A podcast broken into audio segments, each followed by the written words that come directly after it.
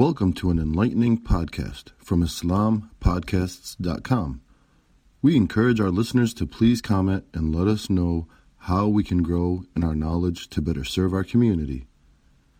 Please remind your family and friends to also visit IslamPodcasts.com for engaging discussions on current events, Islamic guidance, Quran, tafsir, seerah, and much more. Thank you for listening to this podcast.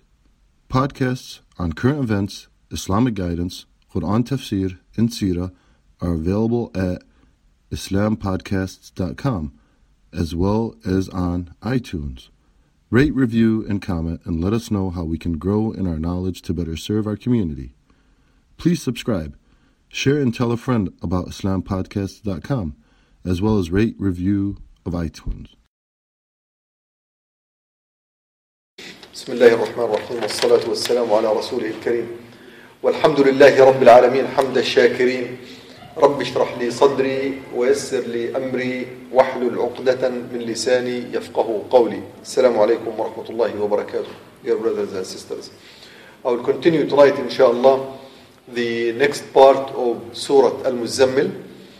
Uh, we have uh, spoken in the past that this surah was one of the earliest surahs revealed to Muhammad sallallahu alayhi wasallam, a surah that was still preparing the ground for the new da'wah, for the new message, preparing the Prophet sallallahu alayhi wasallam with this call, with this deep call from Allah azza wa jal, Ya ayyuhal muzammil, O you who have taken cover, stand up, stand up all night, stand up for Allah azza wa jal, most of the night, stand up as much as you can of the night, read the Quran, follow the Quran, and then make tawakkul upon Allah Azza wa Jal.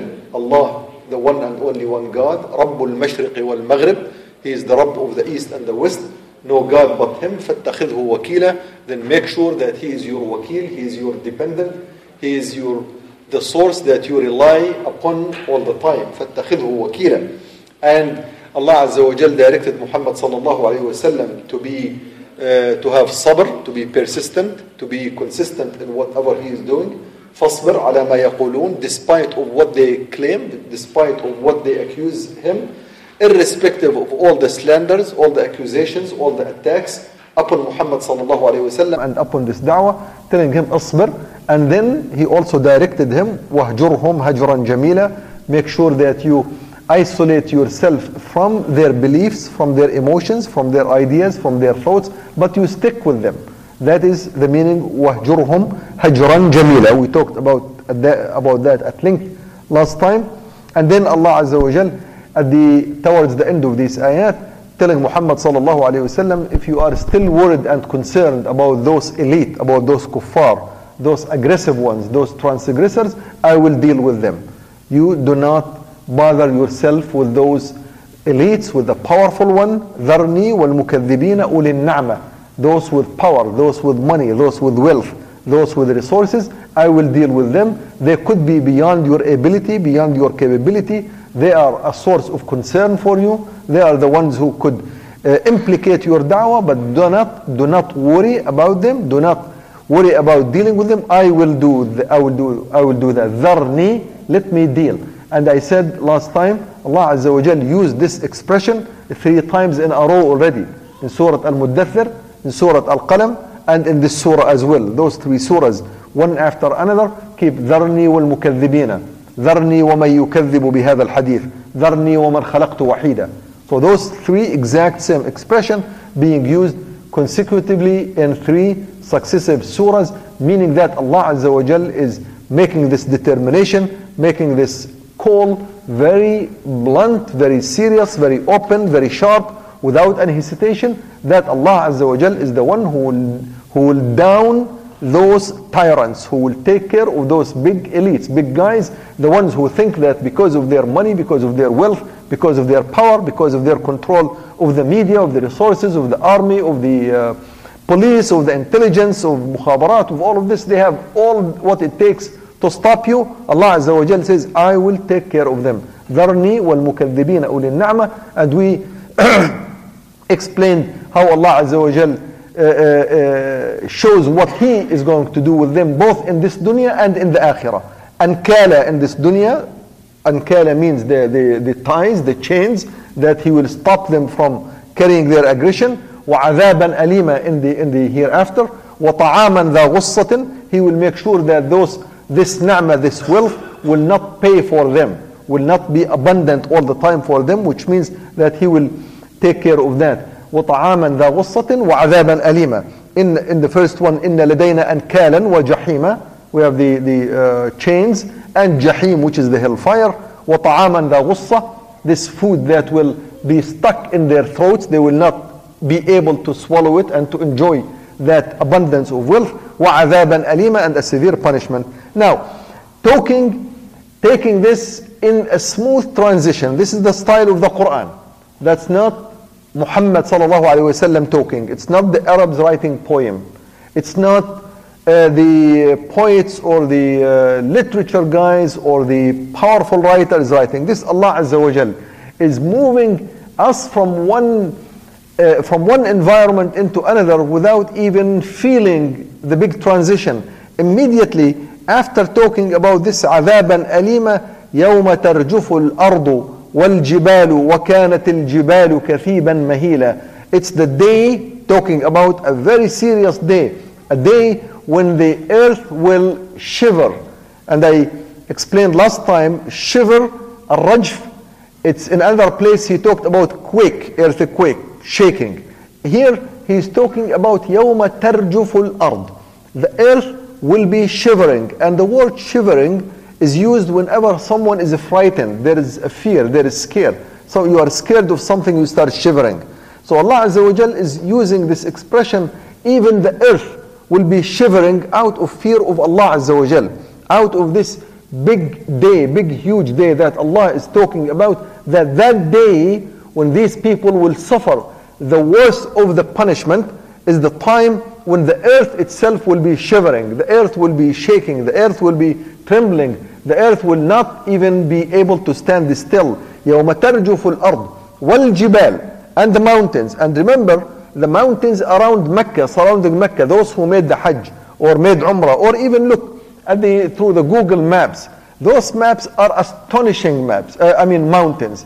Those mountains are huge, they are big, they are strong, they are rocky mountains. They are strong rocks. Nothing moves out of these rocks, out of these mountains. So Allah Azza wa Jal saying those mountains will be shivering as well. Not only that, وَتَكُونُ الْجِبَالُ كَثِيبًا مَهِيلًا And those mountains will turn into, into mountains of dust. They will be dusty and they will be flowing, just floating like any, like the dust of the desert. And that is beyond the imagination of the Arabs at the time, beyond the imagination of anyone who sees these mountains, to ever imagine that those ones can even be broken. Allah Azza wa says, those mountains will be gone, those will be like dust.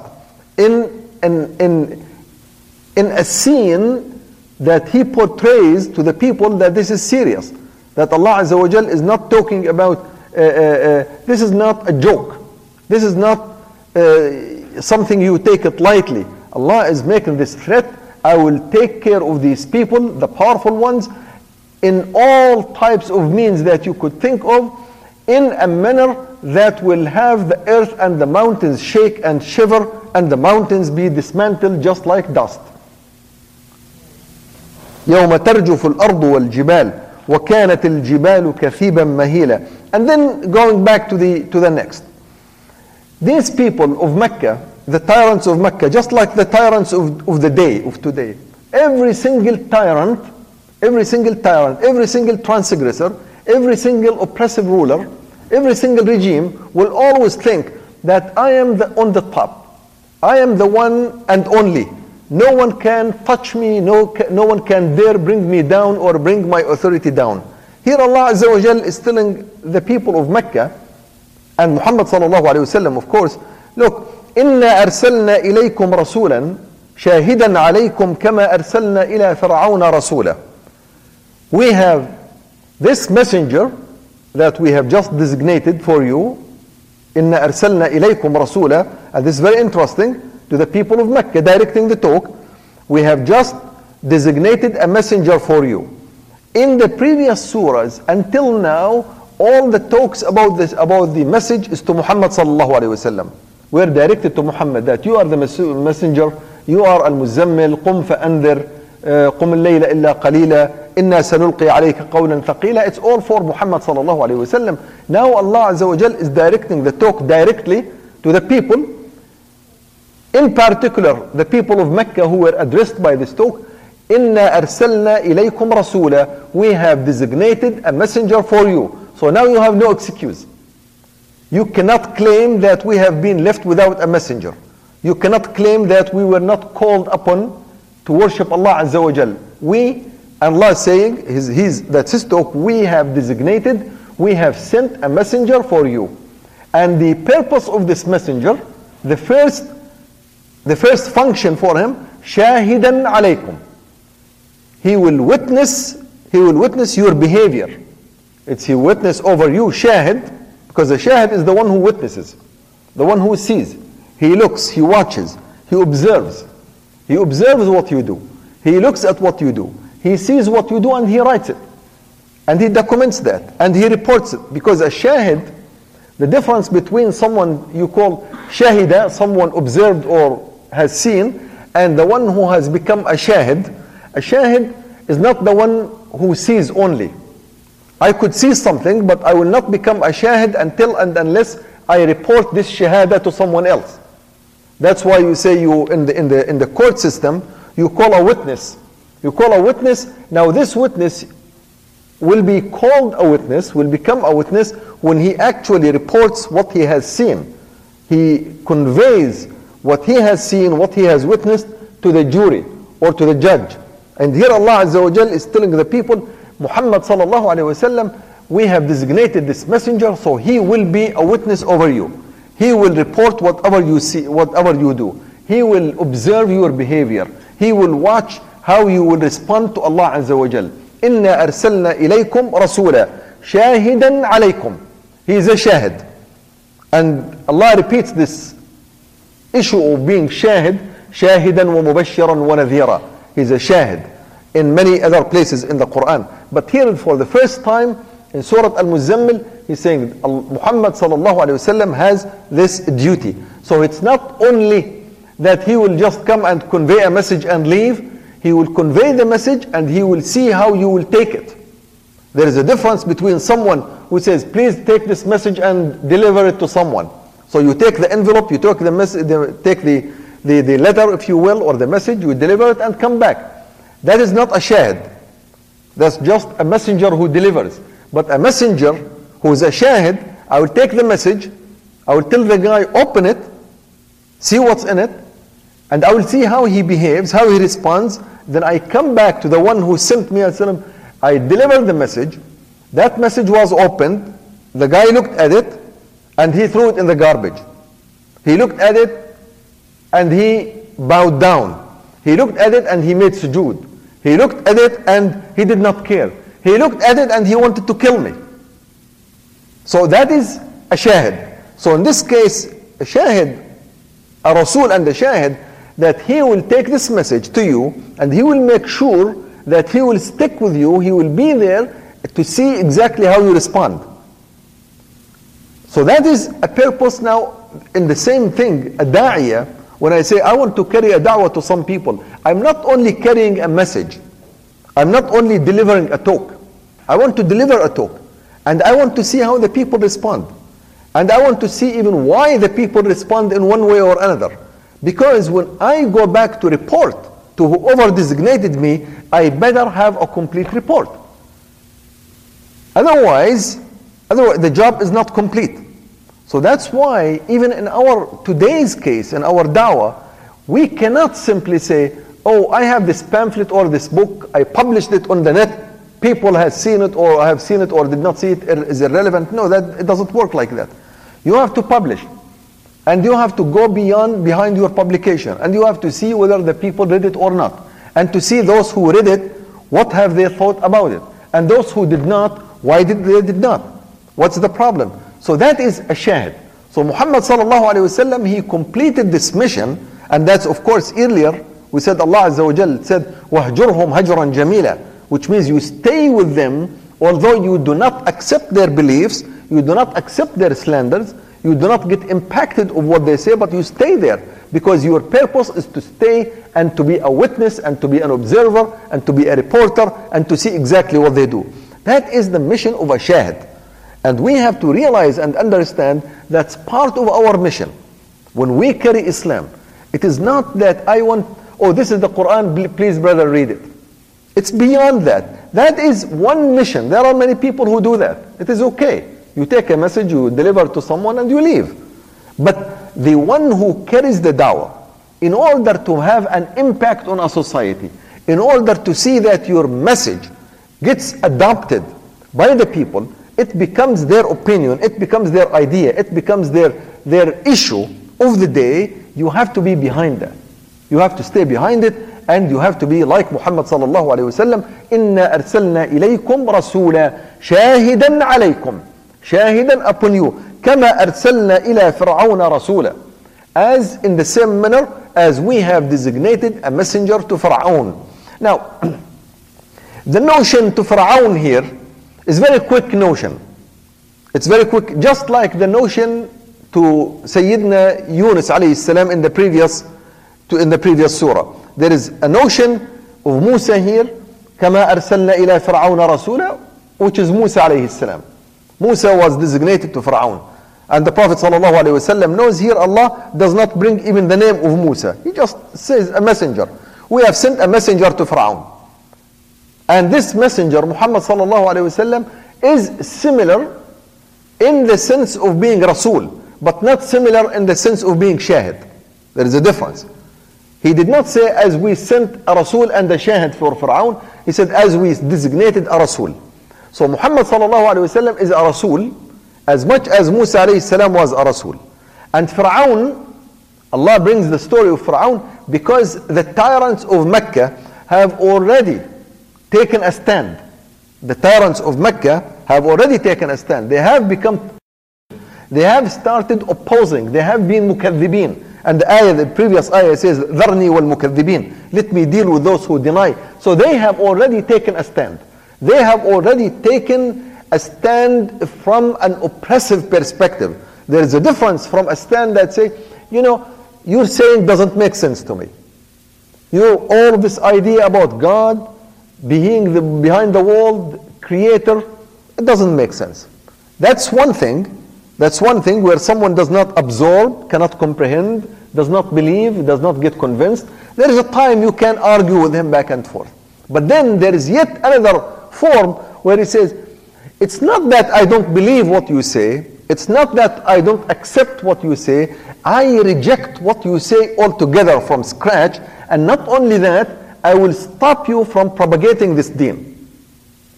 Not only that, it's not that like today, in today's uh, life, it's not that they say, you know what, this fundamentalism, this Islam, it doesn't give rights to women the way we think. It's not liberal. Liberalism deals with women and men issues in different way. Okay, fine, we can talk to them. But then they don't say that. They say we will not allow, will not allow anyone of Islamic background or idea to take over the revolution in Syria, for example. And this is what Al-Akhdar al-Ibrahimi, he said bluntly, he said the decision between the United States Secretary of State and the Russian foreign minister when they met in Geneva they made this decision that they shall not allow any group with Islamic background or fun Islamic fundamentalist background to take over. So the idea here is the opposition and the people of Mecca the same thing. And Pharaoh, that's what Pharaoh did. Pharaoh, he mentioned that Musa alayhi will not be allowed to speak, he will not be allowed to propagate his message, and they will chase him wherever he goes and they will kill him. After he brought his evidence, after Pharaoh saw that Musa salam has an evidence, you, and we know the story which Allah Azza wa does not talk about it now because the issue here is not the details of the story. It's not about the stick and the snake. It's not about the magic and the magi magicians. It's not about the real magic, I mean the, the fake magic and the real uh, uh, transfer of, of, of stick into life. That's not the issue here. The issue is there was a tyrant in the past who opposed a messenger, who stood totally against a messenger. Not that he is rejecting his idea, not that he does not see that the idea of Musa was correct, but that he was totally opposed to it. He was totally opposed to the messenger. He is not allowing the messenger to convey the message, so he was a tyrant, he was oppressor. He was someone who vows that I don't want to see this Islam flourish or take over. That is the, the issue. So Allah Azza wa Jal, He is saying that, ah, فَعَصَى فَرْعَوْنُ الرَّسُولِ Then Fir'aun, just like you do, the tyrants of Mecca, he make the, made that disobedience.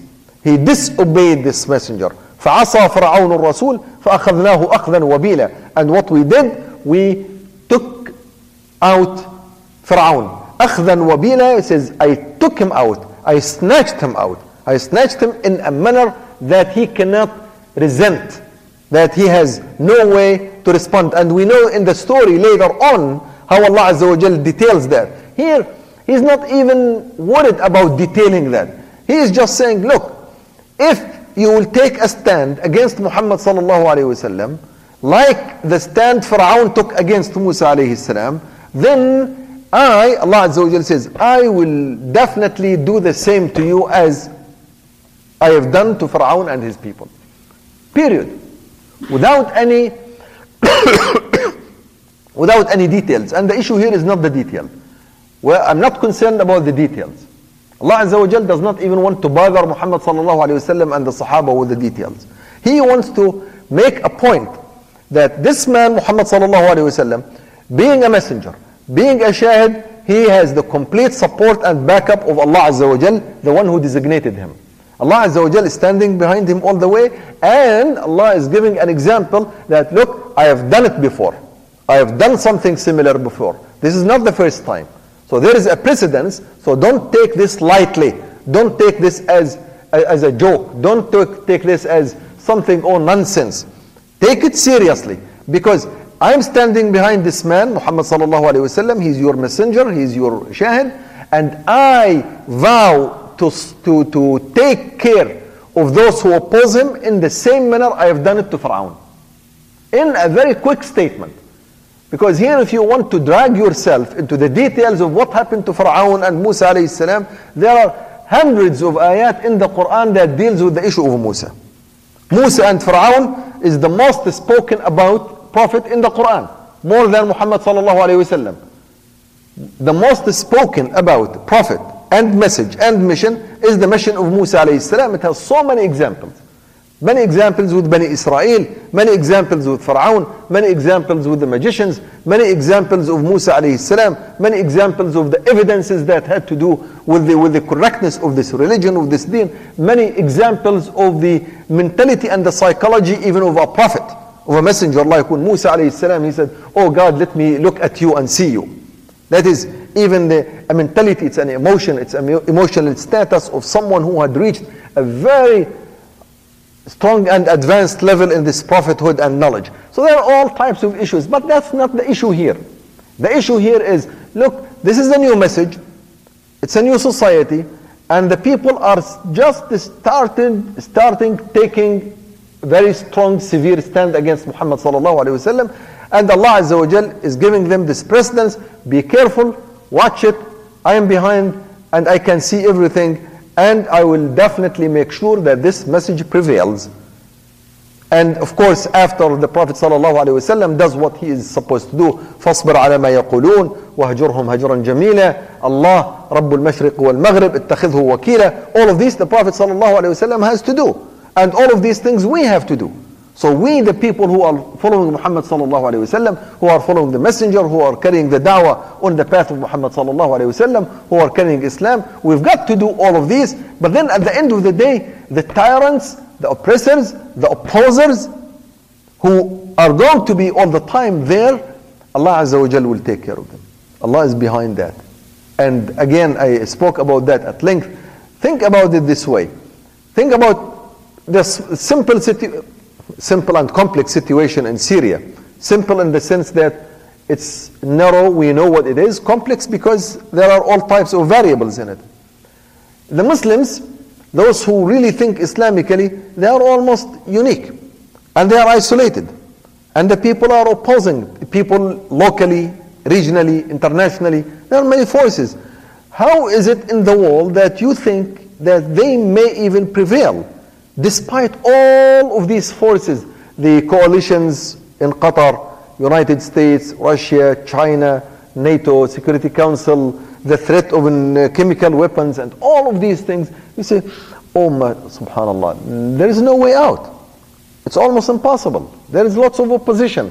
Here Allah Azza wa Jal is giving this comfort, comfort ذرني والمكذبين أولي النعمة ومهلهم قليلا and then he says إنا أرسلنا إليكم رسولا كما أرسلنا إلى إلى فرعون رسولا شاهدا عليكم كما أرسلنا إلى فرعون رسولا فعصى فرعون الرسول فأخذناه أخذا وبيلا when Fir'aun he makes this disobedience he opposes Allah wa Jal and opposes his messenger and takes this stand what whoever in the in the in the shoes of Fir'aun whoever follows the steps of Fir'aun whoever practices tyranny like Fir'aun that's what his fate will be no matter how long he will be, be in that status, Allah Azza wa Jal will take care of him. And then now, continuing, once Allah Azza wa Jal comes down with his action, with his real action, he addresses the people one more time.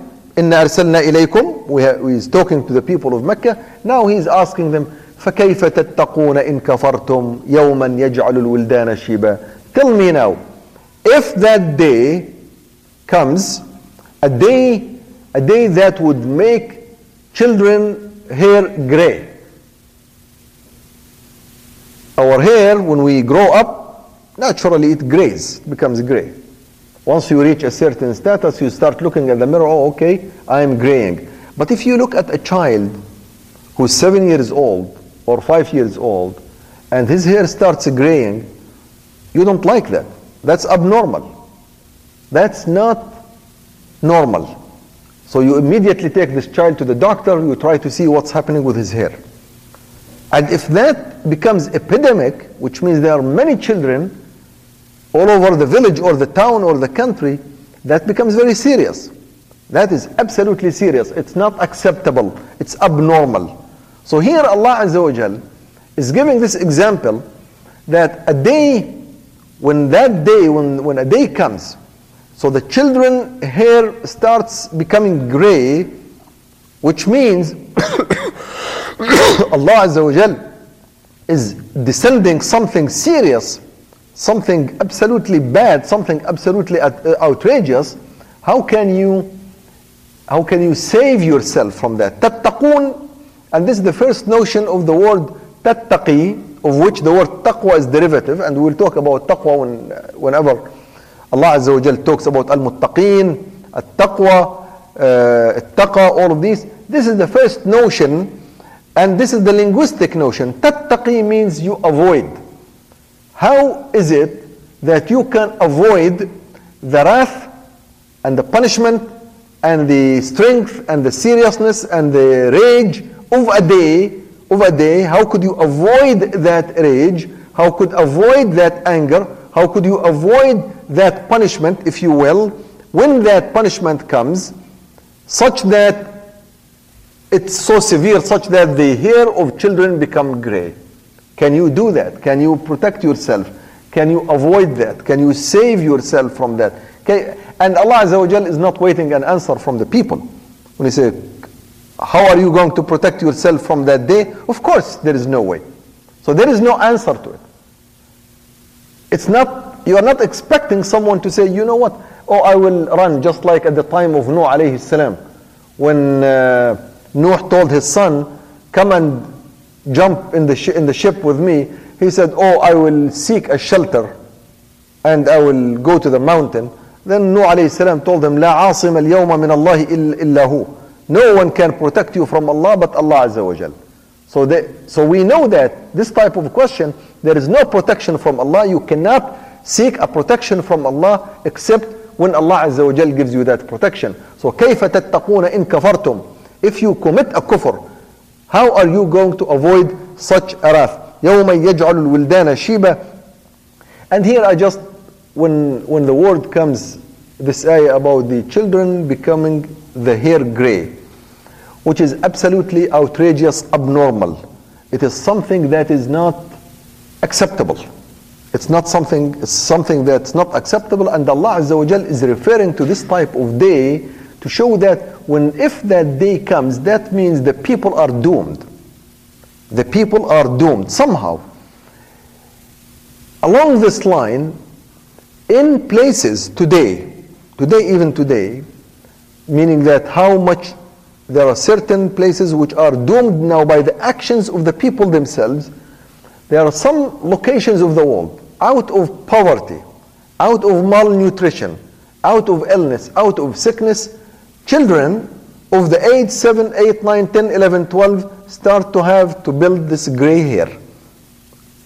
And this is, we are not talking about the epidemic being everybody, which Allah Azza wa Jal, children become, uh, hair becoming gray, but in some places, out of the atrocities committed by people, so when you see a place that there the children hair becomes start graying, then think immediately that the atrocities are enormous.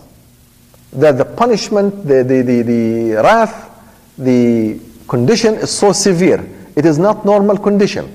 It's not normal to see a place like in India, in places in Mumbai or in Delhi, where you have uh, uh, uh, millions of people living in, in absolutely severe conditions, where the percentage of children who have their hair becoming gray at early uh, age is growing larger and larger. That is not something normal.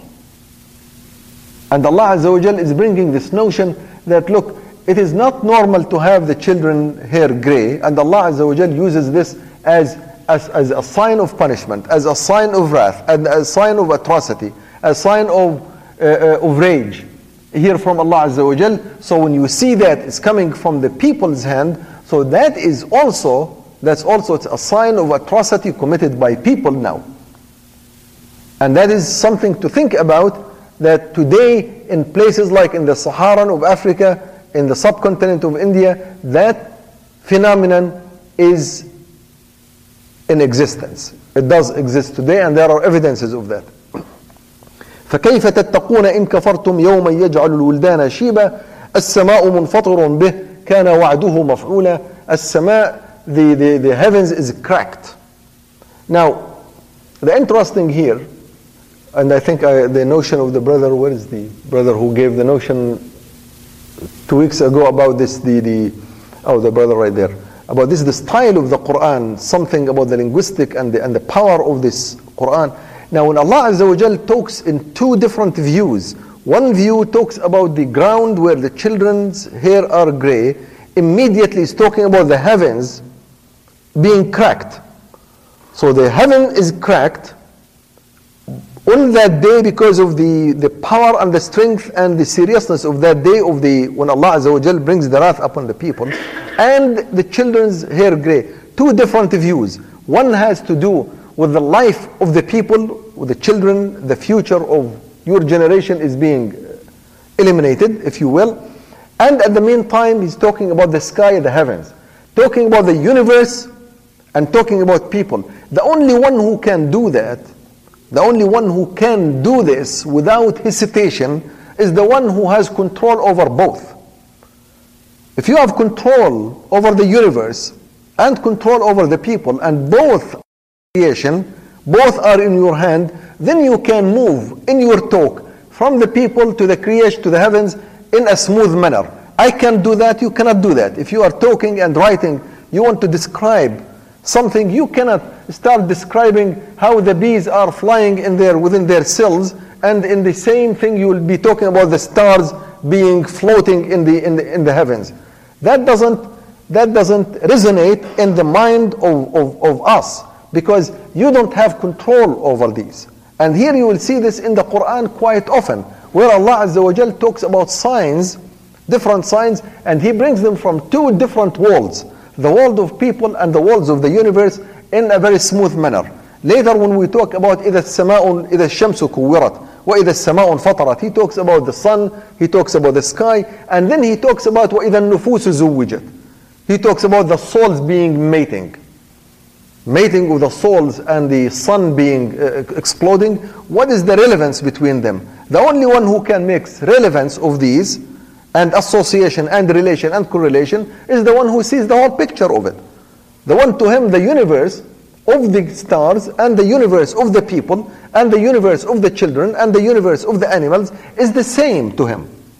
To Allah Azza wa Jal, it's the same. So these notions that are given in the Quran every now and then, those are the ones that were striking those people of Arab literature, the people of Mecca, it was striking them so hard so that Al-Walid bin al-Mughira, when he listens to this, he says, God, this, is, this cannot be the, the, the talk of a man. This cannot be the production of this person like Muhammad. This cannot be something out of this world, from, from this world. It must be something beyond our world. It is something so great that he cannot even understand the power of it.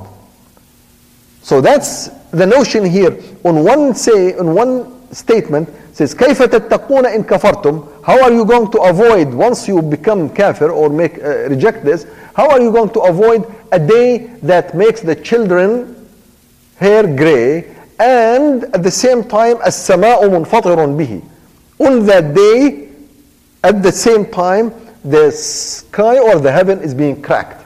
السماء منفطر به. Very quick.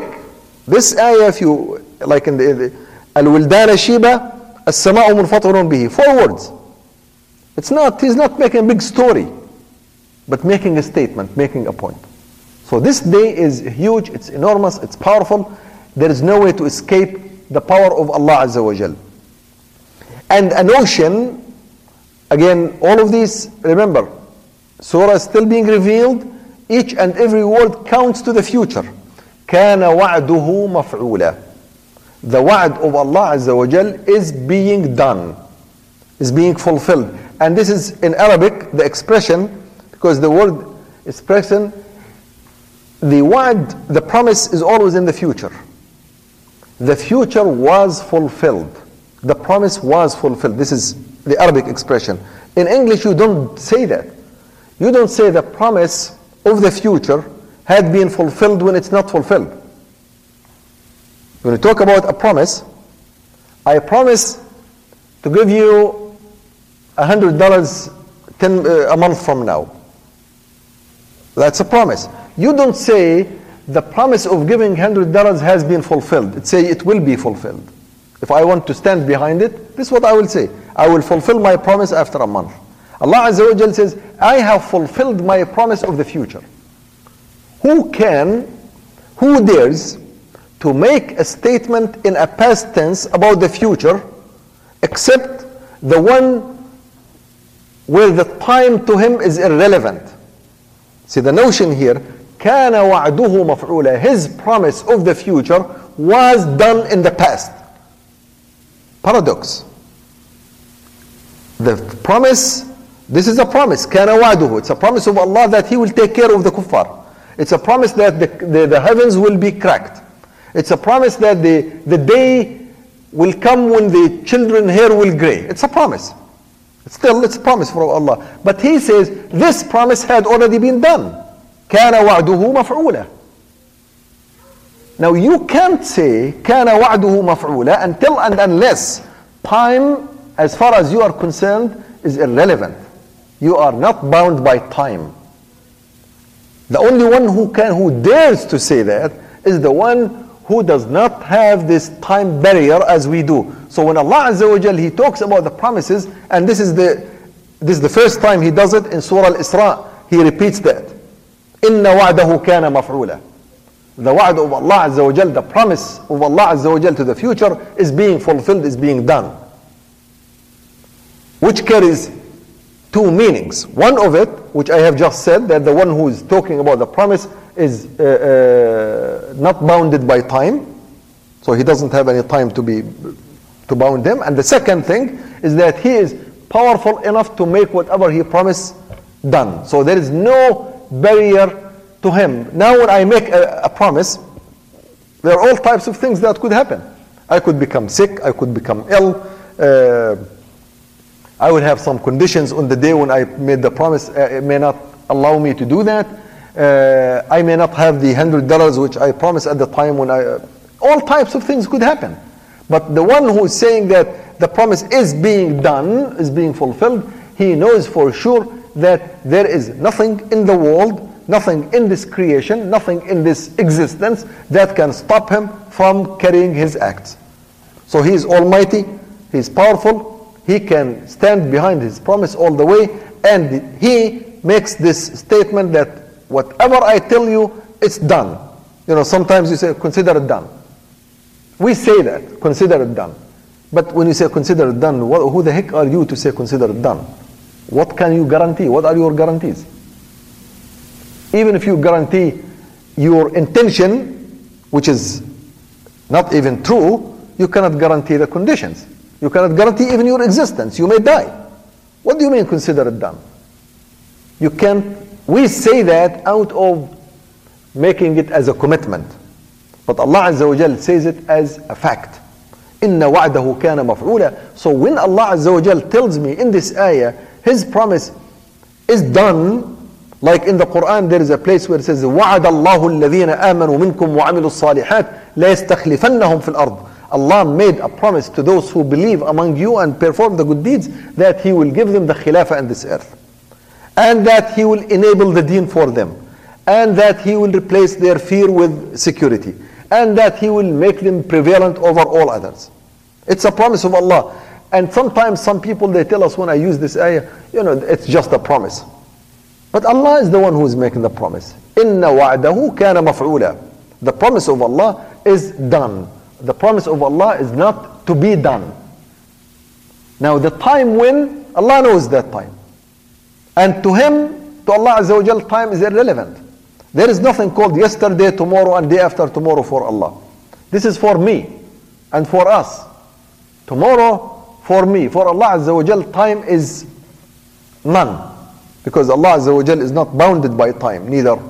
He doesn't have what is called, as we do, He has a future or past. That's for us, past and the future and the present. So that's a very interesting notion here. كان وعده مفعولا. كان وعده مفعولا. His promise was fulfilled, although the promise is still to come. And the Arabs now understand that. And the Prophet ﷺ understands that.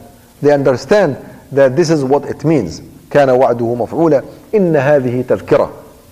And then concluding these ayat before goes to the last one which is which was revealed later. what is this all about? Muhammad Rasul sallallahu alaihi wasallam, Muhammad Shahid, a witness. Allah Azza wa Jal will take care of all of this universe, all of this world, all of the tyrants, all of the, op- the opposers. What is all of this about? What is it that sometimes, you know, you talk about lots of things, but then you get messed up. So what are you talking about? Sometimes a khatib stands here, start talking, talking. Then you, you start wondering, what's your point? What is it that you want to say? Everything you are saying is correct, is nice, is good, is great. But what is it? What's your point? Maybe you missed that point. Maybe it was at the beginning. Somewhere. But out of those great phenomenon ayat talking about the Prophet ﷺ and the children and the sky and the heavens and Fir'aun and then what is this about? إن هذه تذكرة. Allah Azza wa Jal comes back says, look, wait a second. This what we are talking about, this is a reminder. And remember last time when, when we talked about uh, وما هو إلا ذكر للعالمين, the last ayah in Surah Al-Qalam, it's a dhikr. It's a tadhkira. It is a tadhkira, tadhkira from the word dhikr. And tadhkira means it's a retrieval of the information and the data and the knowledge from your brain. Tadhkira, I'm pulling out this. I'm putting it in front of your head, in front of your brain, so that you see it, you visualize it, you realize what it is. So this Islam, it is something to remind you with facts, with facts, with realities. The facts of the fact that Allah is the Rabbul Mashriqi wal Maghrib, is the Rabb of the Mashriq and the Maghrib. The fact that Allah is the one and only God. The fact that Muhammad is the messenger. The fact that Muhammad is a shahid. the fact that Allah Azza wa Jal is the holder of the universe, the universe of the people and the universe of the stars and the world. These are the facts that Allah Azza wa Jal is reminding you with. So it is a reminder of all of these facts so that so that you can take a path to Allah. So I am putting this reminder in front of you. فَمَنْ شَاءَ So those who are willing, those who want. مَنْ شَاءَ The word شاء, there is in Arabic, there is difference between شاء and arad. شاء, which is the mashia, which Allah Azza wa Jal talks. Quite often we say, insha'Allah. Insha'a. If Allah wants. Man sha'a, whoever wants. In sha'a, man sha'a, whoever, whoever decides with irada, with will, whoever has the will, whoever has the will to proceed in this path, and he does. You know, sometimes you have the will to eat, but you don't eat. I have the will to sit down, but I don't. But if you have the will to do and you do it, that means this is your mashia. That's when you're فَمَنْ شَاءَ اتَّخَذَ Then whoever wishes, it's not really wishes, whoever wants, because the wish, it's a bad English word. Wish is, it's like a dream. It's not the wish. فَمَنْ شَاءَ Whoever makes a decision, a decision with his will, he decides to take a path to his Rabb. And again, the notion of Rabb here. Keep your ear tuned to the use of the word Rabb. Right from the very beginning. Rabbul Mashriq wal Maghrib. Rabbaka fakabbir. And اقرأ باسم ربك. Read in the name of your Rabb. All of these issues are very important at the beginning. So whoever decides to take a path, to follow the path that leads him to Allah Azza wa Jal, to his Rabb, to take a path to make Allah his Rabb. To make Allah his Rabb meaning, and we talked about that. What is it that if I decide to make Allah my Rabb, I need a sabila is a path. اتخذ إلى ربه سبيلا he takes a path to his Rabb. How do I take a path to my Rabb? What does it mean that I take a path now Allah Azza wa Jal is my Rabb? What, what does that mean? After all of this reminder, all of this tadhkirah, all of this dhikr that comes from Muhammad sallallahu alayhi wasallam in the Quran, in the Sunnah, then after all of this, okay, I take a decision now. Now I am sold. You know, sometimes you say, okay, you don't have to sell it anymore. I am sold. What do you do? Now Allah is my Rabb. What does that mean? Oh, it means the tyrants of Mecca are no longer a Rabb for me. So I don't take my orders or regulations from Abu Jahl or Abu Lahab. Or for that matter, from Bashar or Abdullah or uh, Zardari, for example, or uh, or whoever. That's that means if I take path, Allah is my Rabb. So this these guys, all their constitutions, all their systems that come from them, they are no longer my Rabb. I don't I don't follow their orders. I don't follow their commands. I don't follow their regulations. I don't follow their laws. I don't follow their legislations. اتخذ إلى ربه سبيلا no longer the society of Mecca has a power over my soul. No longer the power of the shirk of Mecca, the idols, has power over my soul internally or over my actions externally. I am completely out of that. I'm out of this society emotionally, ideologically, not physically. Not physically, and that was an answer to the question that came uh, last time. Physically, I'm here, but emotionally, I'm not part of this uh, uh, democracy. I'm not part of this cap- capitalism. I am not part of this uh, making religions equal. The, this, the, the interfaith as being said today. I'm not talking about interfaith in general, but as being done today, oh, we are all cousins, we are all brothers of the religion, we all belong to the same Ibrahim religions of Ibrahim alayhi salam. I'm out of that. I'm out of that. That's what اتخذ إلى ربه سبيلا. Everything in my life has to do with whatever Allah says. There is nothing in my life, absolutely nothing in my life, except either a wajib, it's an obligation from Allah, or a haram that I do not do, or a mandub that I would rather do because I will be ajr, I'll have ajr, or a makruh, that I would better not do it because I want to take ajr if I don't do it, or a mubah allowed that Allah allows it, not the society allows it. Not because I'm free to do whatever I want to do, but because Allah, everything in my life, this, isn't this what Allah Azza wa Jal, isn't that what Allah Azza wa Jal directed us to say in our prayer, in the dua al-istiftah, when we begin our prayer, إن صلاتي ونسكي ومحياي ومماتي لله رب العالمين don't we say that every salah when when we when we begin our salah in right الفاتحة إن صلاتي ونسكي ومحياي ومماتي لله رب العالمين. بذلك أمرت وأنا من المسلمين. Ibrahim عليه السلام said بذلك أمرت وأنا أول المسلمين. And I am the first of the مسلمين. We say بذلك أمرت. I am commanded like that and I am one of the Muslims. That's what a Muslim means. That's what means اتخذ إلى ربه سبيلا. إن حياتي my life ومماتي and my death ونسكي. ونسكي actually nusuk some people they say it's my when I slaughter but the nusuk is everything that you do for Allah Azza wa Jal everything that you do in in appreciation of what Allah Azza wa Jal has given you ونسكي إن إن حياتي ومماتي إن محياي ومماتي ونسكي و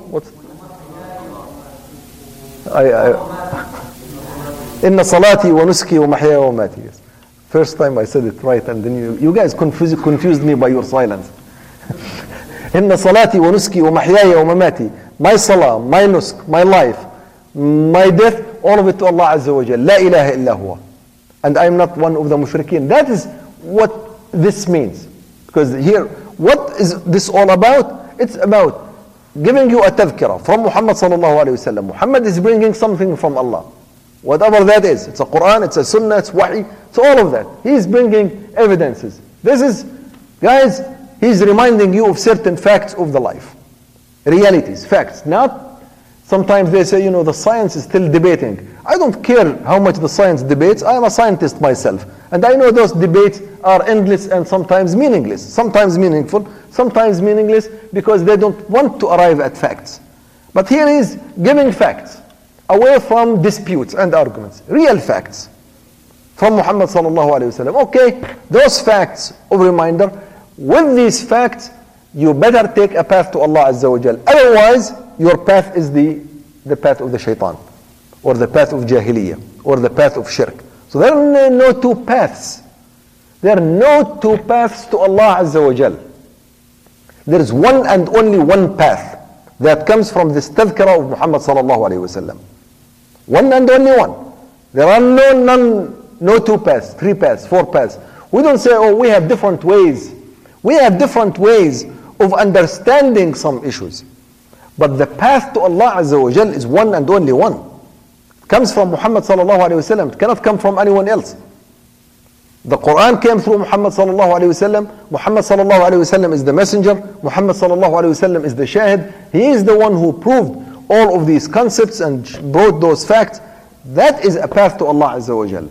So if at any point of time, any point of time, I bring any issue in my life, I say, you know, this issue is a consensus of the society. Heck with this consensus. It doesn't take you to Allah Azza wa. It could be very nice, it could be very bright, fine, under all types of bright names. But that is not from Muhammad. Even sometimes you say, you know what, all the people, the Muslims, 1.5 million Muslims, 1.5 billion Muslims agree that we should have a civil state. But you say, wait a second, did they bring it from Muhammad sallallahu alayhi wasallam? You say, no, no, no, that's, we agreed. But that is not a path to Allah Azza wa Jal. فَمَنْ شَاءَ اتَّخَذَ إِلَىٰ رَبِّهِ سَبِيلًا This is how you take a sabil to Allah Azza wa Jal. Through this tadhkirah. And this tadhkirah, it's like a ticket. Because uh, that's what, uh, in Arabic sometimes, even in other, we say, uh, tadhkirah is a ticket. It's a pass. It's a pass that allows you to, to, to proceed. It's a pass that allows you to proceed to a certain path, if you will. So this pass, this pass, in order to proceed in a path to Allah Azza wa comes from Muhammad sallallahu alayhi wasallam, not from anyone else. It doesn't matter who is behind it? Whether it's Jean-Jacques Rousseau, by the Jean-Jacques Rousseau, he's behind the civil state. Okay, and the, the social contract. And by the way, sometimes you say, oh brother, you are talking about this. No one really cares about the social contract. The other day, I was listening to the president, the uh, new president of Egypt, Morsi. He was referring to the social contract as being the main, the main theme or theory behind his constitution. And he said, we have agreed and vowed to have a social contract. And it, al-aqd al-ijtima'i in Arabic, or a social contract by Jean-Jacques Rousseau, it is, it is a path. It's a path that has been sketched for the last 200 years or more, starting from the French Revolution towards the end of the 18th century. And it has meaning. It has semantics. It has context. It's not, I don't make it up. So if you come and tell me this path is being sketched by Jean-Jacques Rousseau in the social contract, by Voltaire in the path of revolution, by Lenin or Marx in the path of socialism, by Adam Smith or Ricardo in the path of capitalism, by uh, Descartes or uh, Plato or whoever in the path of democracy. Say, okay, fine. Those are bright, like Christmas tree, tree bulbs. They're bright, they're shiny, but they are incorrect. Why do you say they are incorrect? On what basis? As a Muslim, as a Muslim now, now there are all types of things which I can argue, but as a Muslim, those paths are not based on the tadhkira of Muhammad sallallahu alayhi wasallam, right from the very beginning, right from Surah Al-Muzammil, right from the very first days of Islam. Allah says, this is a tadhkira this is the tadhkira you want to take a path to Allah Azza wa Jal, this is it. فَمَنْ اتَّخَذَ إِلَىٰ رَبِّهِ سَبِيلًا You want, you want, you decide, you make a decision, this is the path to Allah Azza wa Jal. You want, you decide, you wish, you take a path other than Allah Azza wa Jal, okay, you take it. It's a decision. Because here, he doesn't say the other شاء, but it's implied. فَمَنْ شَاءَ اتَّخَذَ إِلَى رَبِّهِ سَبِيلًا وَمَنْ شَاءَ اتَّخَذَ other, other سَبِيلًا Whoever wants takes this sabil and whoever wants because because you say oh okay those who make a decision they take path to Allah Azza wa Jal does that mean that who those who take path to other than Allah Azza wa Jal they don't take a decision are they under obligation is there someone who is enforcing them because the kuffar they say oh لو شاء الله ما كفرنا نحن ولا آباؤنا if Allah wants then we could not have, we would not have committed kufr says no no no that's not true you take a path. You have your mashia. You made your decision and you took a path either to Allah Azza wa Jal, to the Rabb, or to none other than Allah Azza wa Jal. So that is the last ayah in Surah Al-Muzammil as revealed as one chunk. These are 19 ayah. Those are the ayat that made all of this big environment, structure of the deen. It's being a tadhkira. There is a prophet, there is a messenger, and there is uh, there is a preparation. There is a training program, if you will. You pray, you stand up, you read the Quran, you spend all your night. And did the Prophet ﷺ and the Sahaba take this seriously? Of course.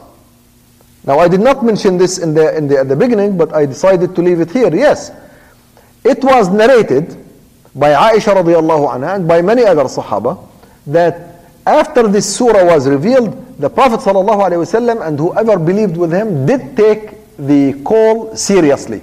And they were standing up, standing up, not only reading, but they would stand up and reading. Now remember, a prayer, they did not know a prayer as we do it today. They did not have this sujood and ruku'. What their prayer was to stand while they are standing reading the Quran. Just like this. I'm standing, Bismillah ar-Rahman ar-Rahim, Noon wal qalam wa ma yasturun, Bismillah ar-Rahman ar-Rahim, Iqra bismi rabbika alladhi khalaq. That's what they do. Just read whatever Allah Azza wa Jal recited while they are standing. How they stand, they put their hands up, down. It's irrelevant. There is no mention of that. They stand up for Allah Azza wa Jal. That is their form of worshipping Allah Azza wa Jal. So they, they did take this call seriously.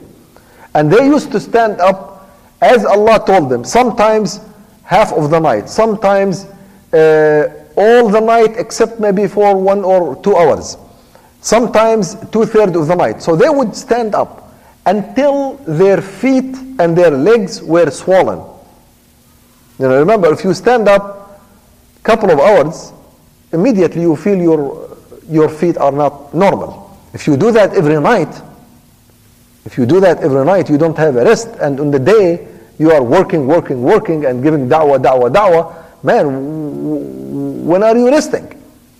Then, as Aisha narrates, their feet were swollen and they were in pain, and the Prophet and the Sahaba of the Prophet ﷺ, they were enduring that.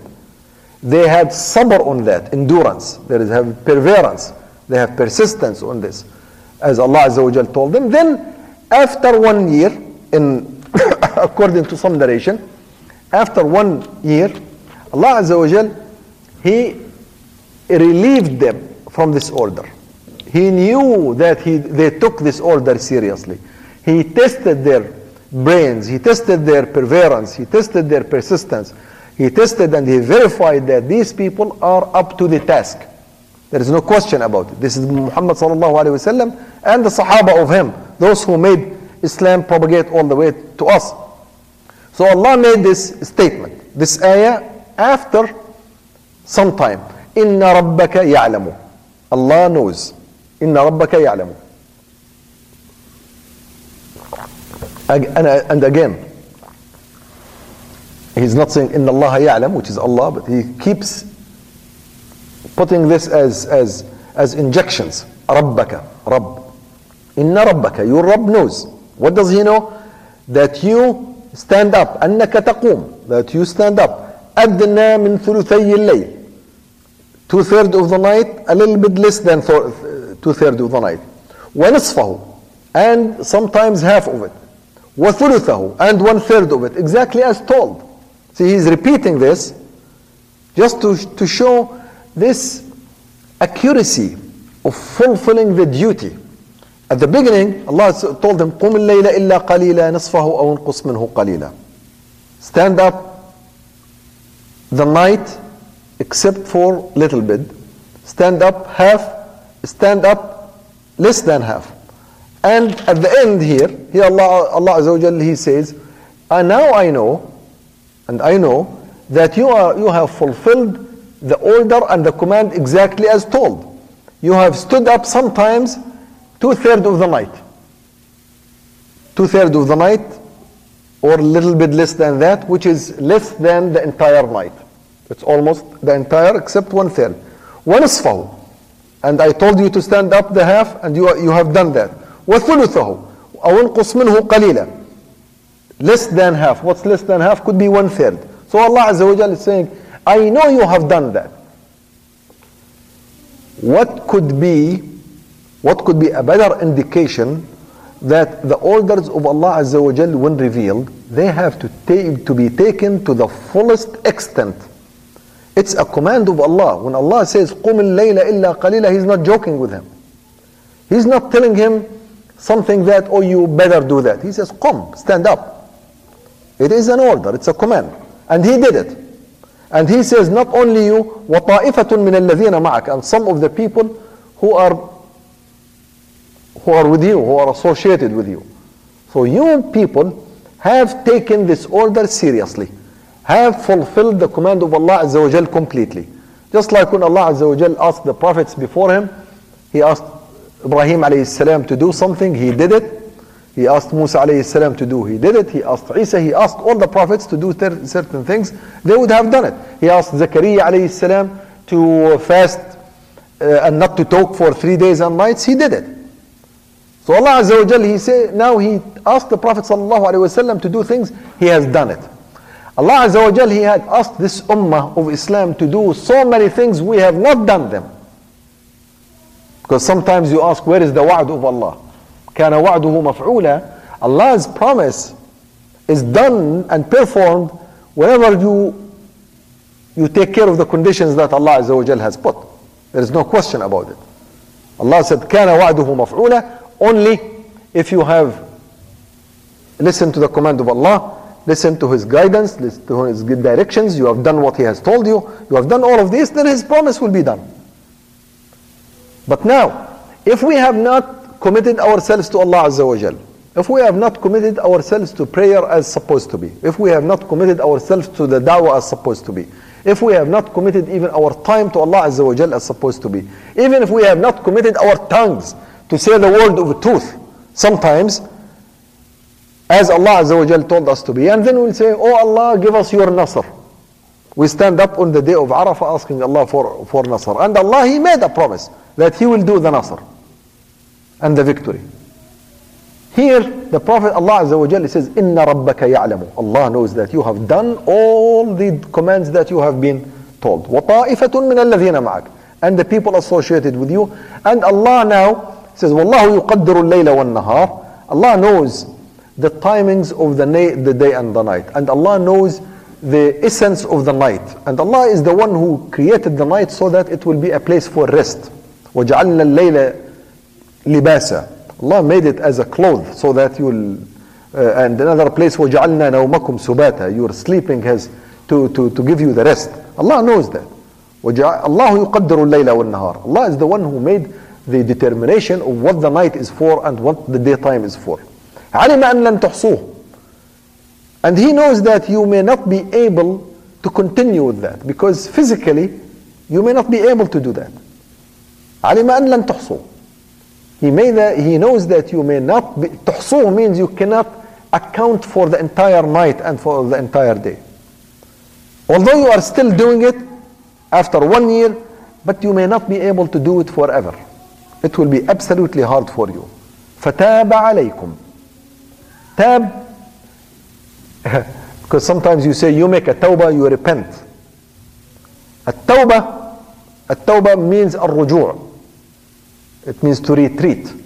When Allah Azza wa Jal says taba alaykum, He pulls back, He pulls an order or a command. Taba alaykum means He retreats from an order that He has given upon you. Because the tawbah of Allah Azza wa Jal is not like the tawbah of me. When I say, أنا أتوب عن الذنب. If I am doing a sin, I make tawbah. I retreat. I do not do that anymore. Right? When you say, Allahumma anni tubtu ilayk. I finished, I am done with my with an act which is bad, and I go back to my normal situation. When Allah Azza wa Jal says, فَتَابَ عَلَيْكُمْ So Allah pulls back, he takes back an order that he has given, has put upon you. So that order is taken back. That's what taba alaykum means. It's not that you committed because sometimes you say, oh, at tawbah, it is because of a sin, you have made a sin. so it requires a tawbah from Allah Azza wa Jal. That's not always true. That's not always true. Taba alaykum means he retreats he retreats or he takes back an order that he has put upon you. Because they have not committed a sin, as Allah Azza wa Jal. He said, you, I know that you have done all your order. So they, he, they have done it. So they did not do any sin. There was no sin that requires tawbah. From the sins here, because sometimes some people ask, fataba alaykum means they have done something wrong. And they use this also, that the Prophet wasallam make any sin, so he, he had to have a tawbah from Allah Azza wa Jal. No, that's not true. Taba alaykum means he pulls back, he retreats an act that he, or a, a command that he had, he had put upon you. He had made a command upon you, which was to stand up all night. Now he doesn't want to do that. So he pulls that back. Just like when you pull back from an act, when you say, Allahumma inni tubtu ilayk, I make a tawbah, I pull back my act of sin. I, I no longer lie. I was lying all the time. I will stop lying. That's a tawbah. I stop lying. I stop making zina. I stop uh, womanizing. I stop stealing. I stop uh, making fitna between people. I stop uh, accusing people of their uh, of something bad. I stop. I stop being being coward when it comes to Islam. I stop uh, holding my tongue from saying the truth whenever I had to. I stopped that, that. Now from this time on, every time somebody says something wrong, I will tell him this is haram, this is wrong. Every time someone is not doing whatever he is doing, I will command him with what's good. I make tawbah. I retreat from my previous acts, of, which are whatever these acts are. And here Allah Azza wa Jal says, فَتَابَ عَلَيْكُمْ He pulled that order from you. And then, now, sometimes you say, brother, where do you get this from? Why do you say that? Well, because the, the, the, the statement next to it immediately says, فَقْرَأُوا مَا تَيَسَّرَ مِنَ الْقُرْآنِ And therefore, read only whatever, whatever is available and possible from the Quran. ما تيسر, ما تيسر, which means whatever is available to you and to your ability in a nice, smooth manner. So read whatever you want, whatever you can. No restriction. Nothing about the night, all night, or standing up. So I make tawbah upon you by pulling back the old command and give you a new command.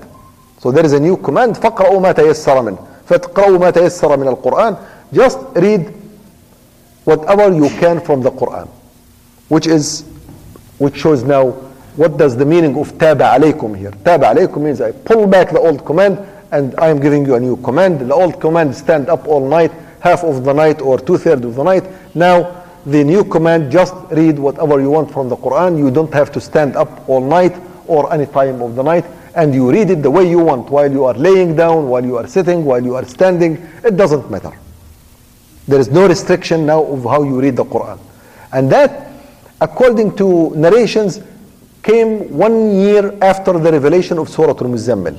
This ayah. This ayah, there were many revelations, they came in between. This ayah came one year later. Some Mufassirin, some, uh, we, we just have to be uh, complete here, they say this was revealed in Medina. This surah or this ayah stayed until Medina, meaning that for 13 years, the Prophet ﷺ and the Sahaba, they continue to do reading the Quran, all of it, all of the night, which is not true. That's not true. Now, not true for many reasons. Number one, the Prophet ﷺ, after Isra, the Salah, the regular prayer was revealed. So the five times the prayer was revealed in Isra, which was three years before the migration. So at least until that time, until the Salah came, or when the Salah came, this is no longer valid. So this cannot be, this could not have come after the Isra. After Isra of Mi'raj when the Salah was, was obligated. the second thing is that those who said it's in Medina, they relied only, not on narration, they relied on the context, which, uh, which will come next here, which it says, Allah knows, علم أن سيكون منكم مرضى. Allah knows that some of you might be sick. And therefore, that's why the command is being changed. And Allah knows that some people are going to be busy doing their work and their businesses and their lifestyle. There will be all types of things, so you cannot do the job. And Allah knows also that some people are going to be fighting in the cause of Allah Azza wa. So they say that the notion of fighting did not come until Medina. So this must be a, Madani, an ayah revealed in Medina. Although, in reality, now some Mufassirin, I said, mentioned that, but Al-Qurtubi, Ibn Kathir, uh, the prominent Mufassirin, they said, no, the ayah actually says Allah knows that there will be. He doesn't say that you are going to, to be fighting now. علم أن سيكون. Allah knows that there will be. أن سيكون. And in Arabic, linguistically, there are two notions here. The letter S, sa means will. يكون, يكون also will. So both futuristic terms. سيكون both futuristic terms mean that it's in the future future. It's not today. That Allah knows that in the coming days or coming years or coming time, there will be these categories. This will be those status. There are people who could be sick. Now, now of course, now even when they were uh, at the time, there could have been sick, some of them. But remember, at the time when the ayah, the first ayat were revealed, the Sahaba and the Prophet ﷺ were very few. Very few. You talk about when the, the, the Muslims become hundreds, then the probability or the chance that some or many will be sick becomes more, which means always you will have someone who is sick. But when there are only five or six, maybe in a month or two months, one of them be, be ill. So it's really it's talking about multiplication here. That you will be many, such that some of you or many of you will be sick. And many of you will be busy with their life uh, style. Which means Allah Azza wa recognizes the, the, the, the real life of the people. So in Islam, Islam doesn't mean that I am a dawah carrier, which means I don't work. I am a khatib of Jum'ah, which means I have to get my salary and therefore I will just uh, sit home. Uh, I am a Muslim and I talk about Islam, so please everybody pitch some money and help me for that. Allah, this is not Islam. The Prophet ﷺ and the Sahaba, everybody had his own source of income, so they had to get.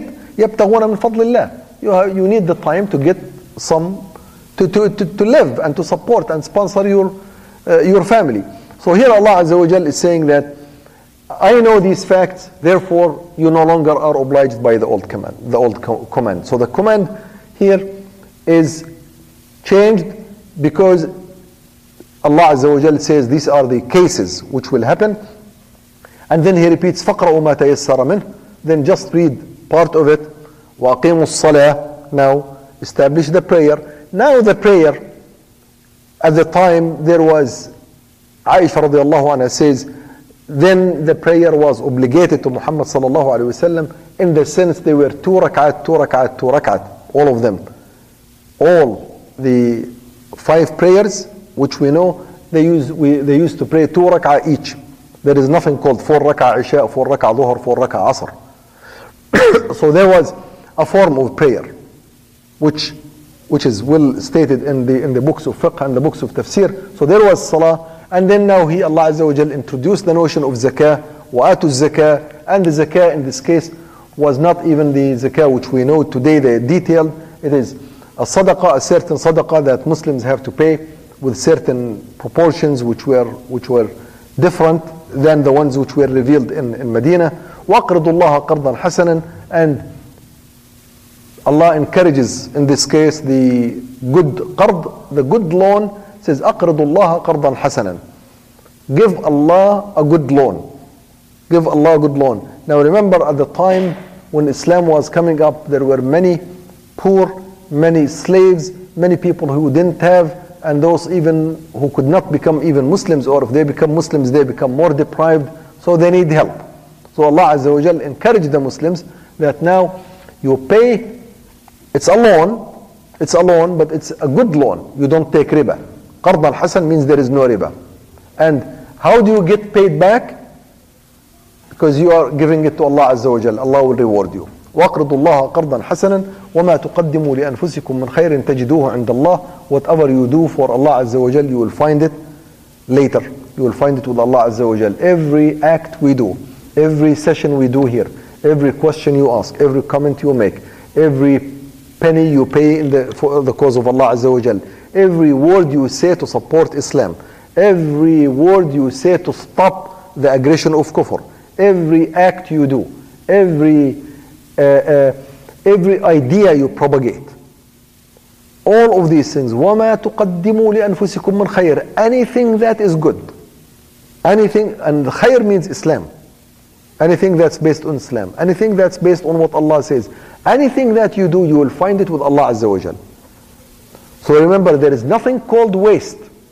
Sometimes, I remember a few months ago, somebody told me uh, there is a lecture at Northeastern University, Illinois, around 6 o'clock in the evening. I think Friday evening or Thursday evening. So, 6 o'clock to go to Chicago, there is lots of traffic. So I went there, I was there 15 minutes earlier, arrived at the place, and I met the brother who was supposed to be hosting the meeting.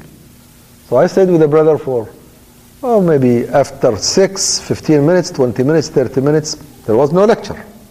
No people showed up. None, zero. It's not that one or two, zero. And then he was looking for the hall that we were supposed to be in. Even the school was not informed about the hall, so the hall was closed. So we didn't even have a hall to sit in. So we were sitting outside in the. But then at the end of the day, at the end of the day, is it a waste? Because you think of it, oh, you wasted your time Materialistically speaking, it's a waste. But if you look at this ayah, no. That's not a waste. وَمَا تُقَدِّمُوا لِأَنفُسِكُم مِّنْ خَيْرٍ تَجِدُوهُ عِندَ اللَّهِ This what I have, the way I think about it, what I have done, I left my, my work, I left the, the place where I go, I went to the uh, area where I was supposed to give a lecture on issue related to Islam, which is khair. So I went for something, I believe it's khair. At least from this perspective. Now nobody showed up, there was no lecture, it was not delivered. In all, by all means, all definitions, people they say it's a waste of time because the lecture was not delivered. But is it a waste with Allah Azza wa Jal? Allah here He says, وَمَا تُقَدِّمُ Anything that you do. Any. Ma, it's general in Arabic. It's ma, it's called من ألفاظ العموم. It's from the general terms, which means anything. تقدم anything you deliver to Allah, you make for the sake of Allah Azza wa Jal, تجدوه عند الله. You will find it, you will find it with Allah. Which means He will save it for you. He will save it for you. Sometimes somebody needs a sip of water. You give him a sip of water. And you don't even think that it's important. It's not. There is nothing not important. There isn't anything. Allah Azza wa counts everything. So everything counts. Because sometimes, sometimes you say, oh brother, how many, how long have you been giving this session of tafsir? Oh, maybe about six months already. Almost six months. How many people are attending? Maybe on the average 20, sometimes 30, sometimes 15, sometimes 10. Oh, but there is a session that goes somewhere in another place where there are about 100 people come there. So that's, it belittles you. Sometimes you, you want to feel a little bit down. But if you think of it this way, you say, وَمَا تُقَدِّمُوا لِأَنفُسِكُم مِّنْ خَيْرٍ تَجِدُوهُ عِندَ اللَّهِ This is a khair that I am doing and you are doing here for Allah Azza wa Jal. I want to find it there. I don't want to count numbers. I don't want to count sometimes uh, compliments. I don't want to count oh how many people like it or dislike it. That's not the issue. No, the issue is you perform something and with one and only one notion in your head is that this is for Allah Azza wa Jal. You don't do it for anything else. Because if you do it for anything else, okay, you count it, you get it or you don't get it. But وَمَا تُقَدِّمُوا لِأَنفُسِكُم مِّنْ خَيْرٍ تَجِدُوهُ عِندَ اللَّهِ هُوَ خَيْرًا وَأَعْظَمَ أَجْرًا He is the biggest, greatest rewarder. Because if you are looking for rewards, if you are looking for compliments, if you are looking for something in return, what could be more return than what Allah Azza wa Jal gives? And I will give another example. Sometimes examples can a few years ago, back in the 80s, when many, some of you were not even born at the time, I used to go and give uh, uh, a khutbah and, and, uh, and a session in South Side Chicago, 47th Street. It's called uh, Muhammad Ali Foundation Mosque. Uh, and I was traveling all the way from Milwaukee, Wisconsin to Chicago, twice a week. Friday, not every Friday, second or third Friday, at least twice a, a, month, and every Sunday. Every Sunday, even in, in, in winter, snow, doesn't matter. We had this session that goes from 8 o'clock in the morning all the way until 1. Then at some point, some brothers from the masjid, they were probably gathering and thinking, they said, oh, the brother is coming all the way, so let's do something. Let's pay for his gas, for his trip, for whatever, travel expenses, because many of those who come and give sessions during, in, in those time, and even today, because I was told that, oh, there are brothers, if you ask him to come, to come and give you uh, half an hour fundraising, he asked for $500, oh, lecture, $500 half an hour, $1,000 for, an, for one hour. So they charge much more money than I charge as an engineer, because as an engineer you can never charge more than $80 even computer engineers. I mean, uh, some probably here they ch he charged more. 200? That's a maximum, absolute maximum. But you cannot charge $1,000 for an hour, correct? You have to be sheikh to do that. Some sheikhs do that.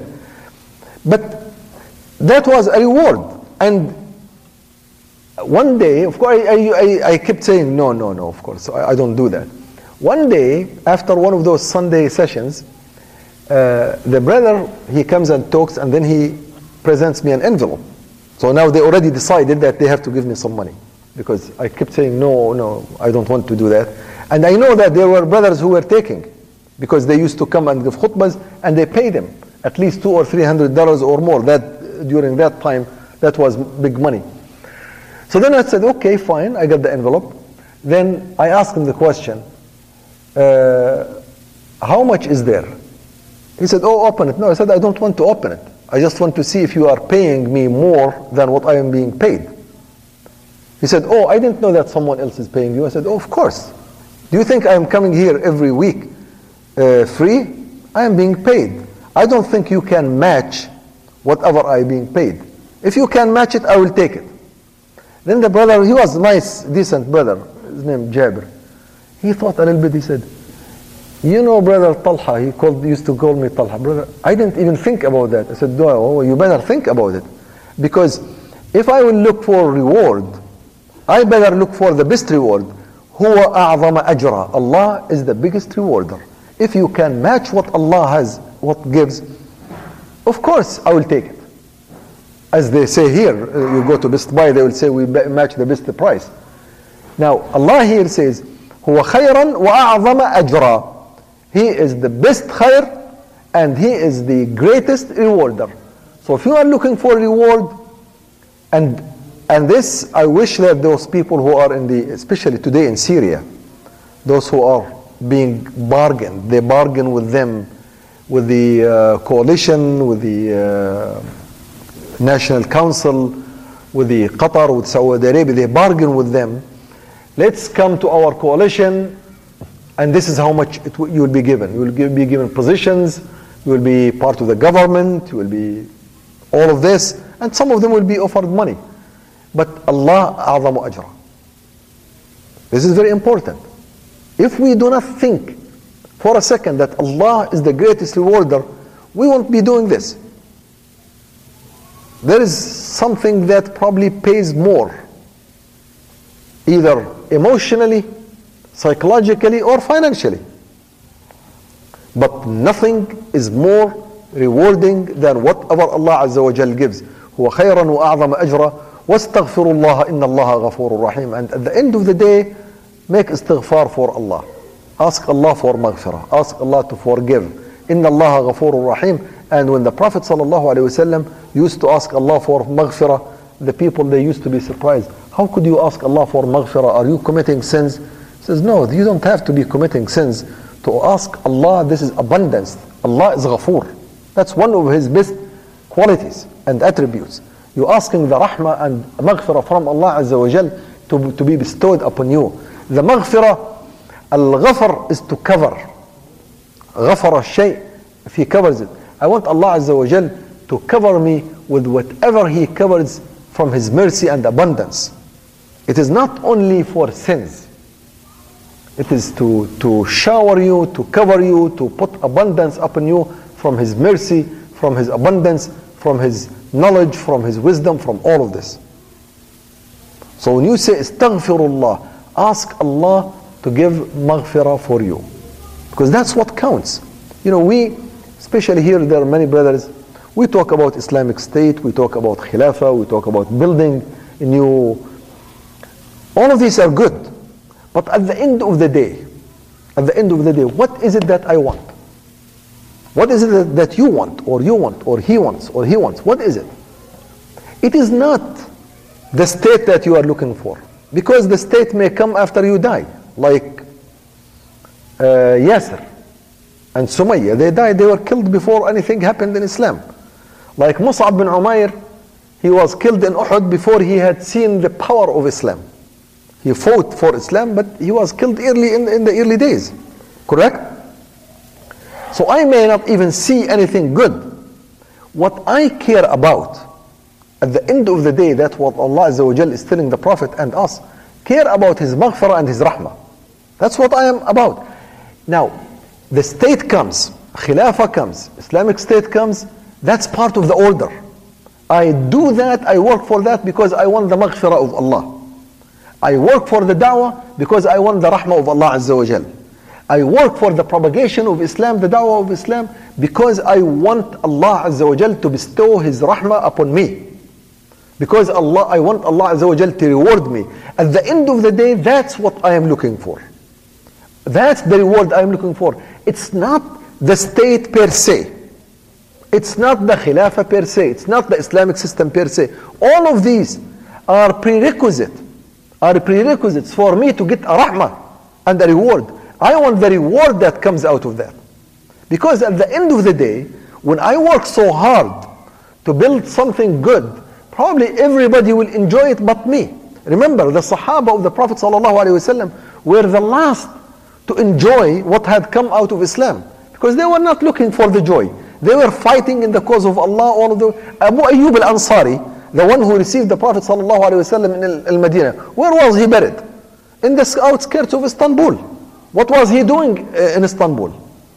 He was fighting with his horse. He did not enjoy a bit of the so-called abundance of the Islamic life. Even after all of these things started coming from Persia, from the Roman, the big lots of gold, he didn't care about that. Even Uthman, who was so rich, he was not about enjoying that. He was looking for the reward from Allah Azza wa Jal. That's what we are about. What we really, and this is what Allah says in this Quran, especially in Surah Al-Muzammil, وَاسْتَغْفِرُوا اللَّهِ إِنَّ اللَّهَ غَفُورٌ رَحِيمٌ هُوَ خَيْرًا وَأَعْظَمَ أَجْرًا Look for the biggest reward from Allah Azza wa Jal. Don't look for something materialistic. Some brothers, they were saying, oh, what if after all this revolution in Syria and all of these uproars in Egypt, we end up in a secular liberal state? Okay, it's possible. It's possible. But what counts, what counts for me and for those who died and those who gave their lives, what counts is the ajr from Allah Azza wa Jal. So it's not a waste. And you continue to do your work despite what happens, irrespective whether it comes today or comes tomorrow, the state comes today, the victory comes today or tomorrow. I don't care. I don't care. I have been in this dawah since I was 19 years old. Literally, when I was in college, my second year in college, I started this dawah. I started in this dawah. I started in the same momentum. Probably sometimes I was stronger or weaker or more energy, less energy, doesn't matter. But during this whole time, my only worry, my only worry is where do I get reward and when I get my reward. I where do I get it from Allah Azza wa Jal? When I get it, when I meet Allah Azza wa Jal. I am not going to get my reward now and I will not get it from anyone else in this world. I don't care who is that, how powerful he is or she is, it doesn't matter what entity, I get it from Allah Azza wa Jal and only from Allah Azza wa Jal and only when I meet Allah Azza wa Jal. If anyone thinks that he will be rewarded anytime before he meets Allah Azza wa Jal, you are wasting your time because you are wasting the biggest reward. You are substituting the biggest reward for something small in this life. And that is the beauty of the surah towards the end. This notion, واستغفر الله إن الله غفور رحيم وما تقدموا لأنفسكم من خير تجدوه عند الله هو خيرا وأعظم أجرا whatever you give in the cause of Allah Azza wa Jal you will find it there تجدوه عند الله you will find it with Allah how beautiful is this you will find it with Allah Azza wa Jal you don't find it with me you will find it with Allah there with Allah Azza wa Jal هو خيرا he is best he is the best وأعظم أجرا he is the greatest rewarder واستغفر الله so that you get the reward ask Allah for forgiveness إن الله غفور رحيم اللهم إني أستغفرك وأتوب إليك واستهديك وأعوذ بك من ذنبي وأعوذ بك من كل شر في هذه الدنيا وفي الآخرة يا رب العالمين جزاكم الله خير Yes.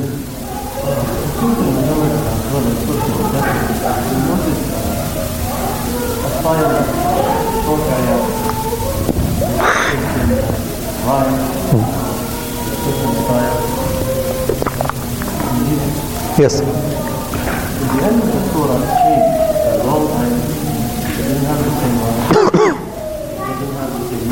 Yes.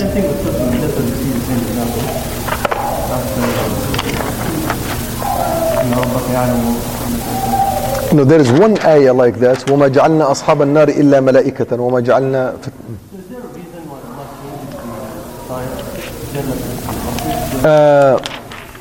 well, number one, number one, this Quran, it has a unique style, but this unique style is not confined. You know, confined means uh, Allah Azza wa Jal is not obligated to follow one certain style just like a poet. You know, poetry, if you start something with, with a rhyme, with a certain, like, for example, uh, uh, the uh, the the برد أمن تذكر جيران بذي سلمي مزجت دمعا جرى من مقلتي بدمي then you will be the whole way through that's and if you change that it's not acceptable now Allah Azza wa Jal uh, he is not bound by that so this notation shows that the one who is uh, delivering this speech is not bound by any of the regulations that we put forward. That's number one. Number two, the nature, the, the context of the ayah. Now, the context, the first 19 ayat that came almost the same rhyme with the L, qalila, tartila, thaqila, qila, sabila, uh, all of these came to uh, to put that environment about the message, the new message, the new messenger, and all of this talk. Then the next ayah came to to reverse. The next ayah came to reverse orders and commands that were done there. So changing the style is uh, uh, is uh, consistent with changing the context and the and the uh, uh, and the subject. So there is a whole thing. It's it's like a reverse reversing. Say like fataba alaykum. That's I'm reversing an order. There was an order to stand up all night. There was an order to make this type of prayer. Now it's changed. There are new orders. So to change the style, to switch the style is to to track attract your attention to the change in context and subject, uh, and that is quite often done in the Quran. Quite often, when Allah Azza wa Jal, He moves from one subject to another, especially when those subjects they uh, they flip, then He changes that uh, that style. Now, one last thing. That last ayah, which is long, which is about one, two, three, four, five, six, seven lines, compared to each ayah is two or three words. That's why one of the reasons some of the people they said it is uh, revealed in Medina because in Medina the ayat were longer. They made this type of uh, of conclusion, but that is a logical conclusion. It's not uh, realistic. And the same goes for the ayah in Surah uh, Al-Muddathir. There is a change in the. It's like an. It's like a, a, a sentence with different subject. Then he changes that style, and Allahu alam. Allah is uh, knows better on this issue. but the short ayat, which are very common in Mecca, they're usually they are strong. They pound. You know, sometimes when you when you give a speech and you talk, you pound, pound, pound, pound on issues. It's just it gives this type of implication that there is something strong coming here and there is a big uh, event happening. Okay. Any other? Yes, go ahead.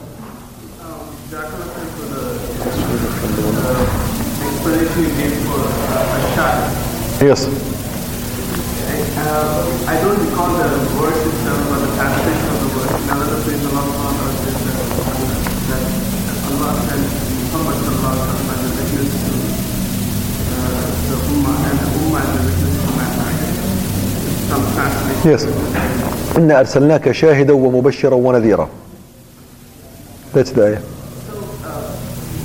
Given this understanding of Ashad, how does it translate into uh, what today, as a Muslim today, that on my shoulders, what is the responsibility that will absolve me on the day of judgment? the context, we, you know, the few verses that we have gone through, you can sense the burden of the. I mean, what Rasulullah was basically in the interaction and. And it is, uh, and you understand from that itself that you how tempting it is for us as individuals um, to you know think of just ourselves, our family, or our own children, and stick with that because of you know the, we don't feel like we can think this word. So how? I mean, what will let me uh, absolve myself of this responsibility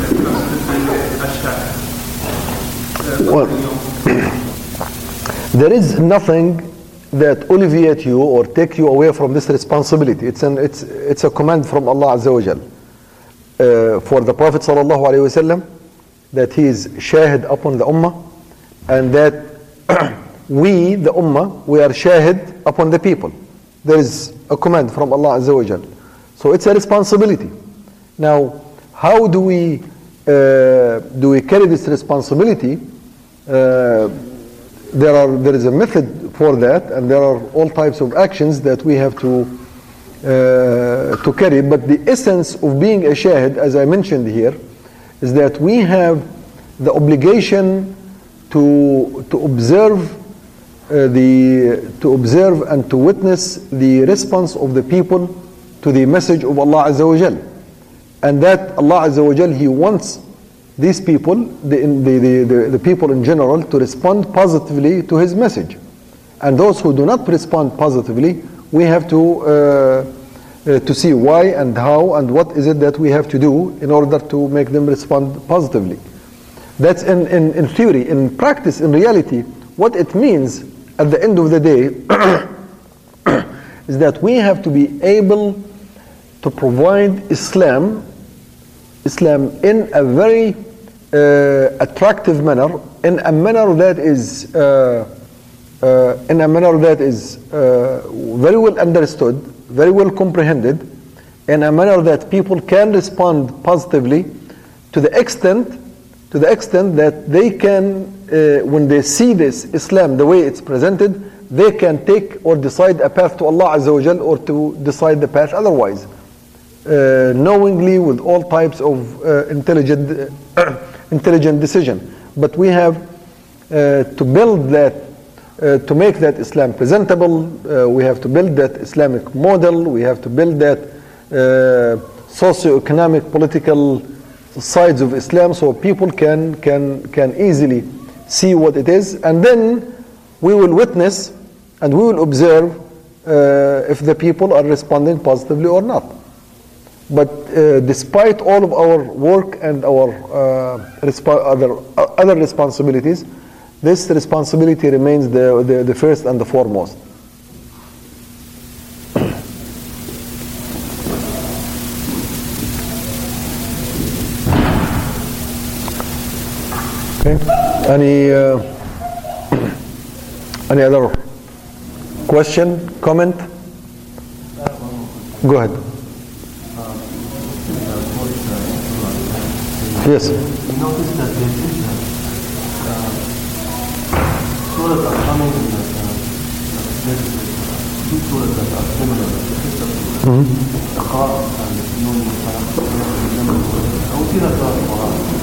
you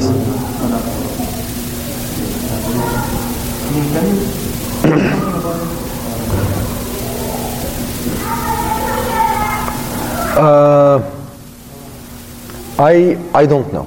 I don't know. I know there are some people who wrote on this issue. Uh, the uh, they call them an-nadha'ir, the ones which are the uh, the equivalents, and they talk about surahs and they talk about ayat. There are ayat which are similar in different surahs. Um, and I know a brother, one of my uh, actually friends and, and mentors, uh, he wrote a book on this issue, but I do not really uh, recall all of the implications. It's, it's a matter of research that someone has done, which is, which is very interesting. Someone can really look, uh, look into that. Yes, you are right. Uh, and Muzammil, they come like, like a pair. Iqra and Al-Qalam, this, there is one. Iqra bismi rabbika alladhi khalaq, khalaq al-insana min alaq. Iqra wa rabbuka al-akram, alladhi allama bil-qalam. He taught with a pen, and then there he says noon wal-qalam. Then he swears with a pen.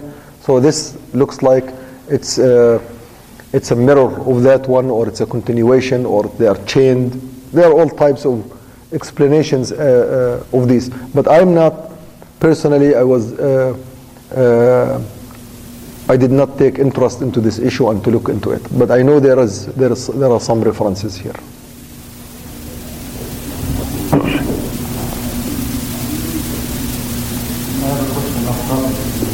Off topic.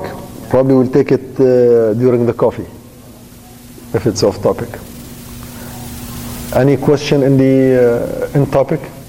Okay Oh, there is a question, I'm sorry, from the sisters. Sorry. Otherwise, we'll be beaten. The question says If someone is acting wrong with you or making advantage of his rights, you are not taking any action and doing sabr, you think is sabr or taking ajr from Allah? well, In, uh, in Surah Shura, Allah Azza wa Jal makes these characteristics of the Muslims. Uh, he gives descriptions. Uh, one of the descriptions of the mu'mineen, it says, uh, Al-Kadhimin al-Ghayz wal-Afina an nas al-Ghayz wal-Afina, which means you swallow your anger, you don't show your anger on someone, if he's, even if he's abusing you. والعافين عن الناس and you forgive people so you I, I just okay go forgive it sometimes uh, you somebody owes you some money and he doesn't want to pay it's okay forget it I will forgive you and I will wait for Allah Azza wa Jal that's fine that's what Allah Azza wa Jal encourages and that's among the believers however still in the same surah there is another yet characteristic which many people uh, uh, overlook Which says وَالَّذِينَ إِذَا أَصَابَهُمُ الْبَغْيُ هُمْ يَنْتَصِرُونَ but if what is being done against you it's a manner of abuse and baghi baghi means dhulm that someone is using his power because let's say he is powerful or he is he works with the mukhabarat let's say in, uh, in, the, in the Muslim world or somewhere or he's he thinks of himself he's big and there is power behind عظيمين الغيظ والعافين عن الناس you swallow your anger you forgive the people that's okay. But the thin line there is a thin line and we know that. Each and every one of know know that there is a thin line there is a line here. Oh someone is actually you know he there is an implication uh, like he's a boss.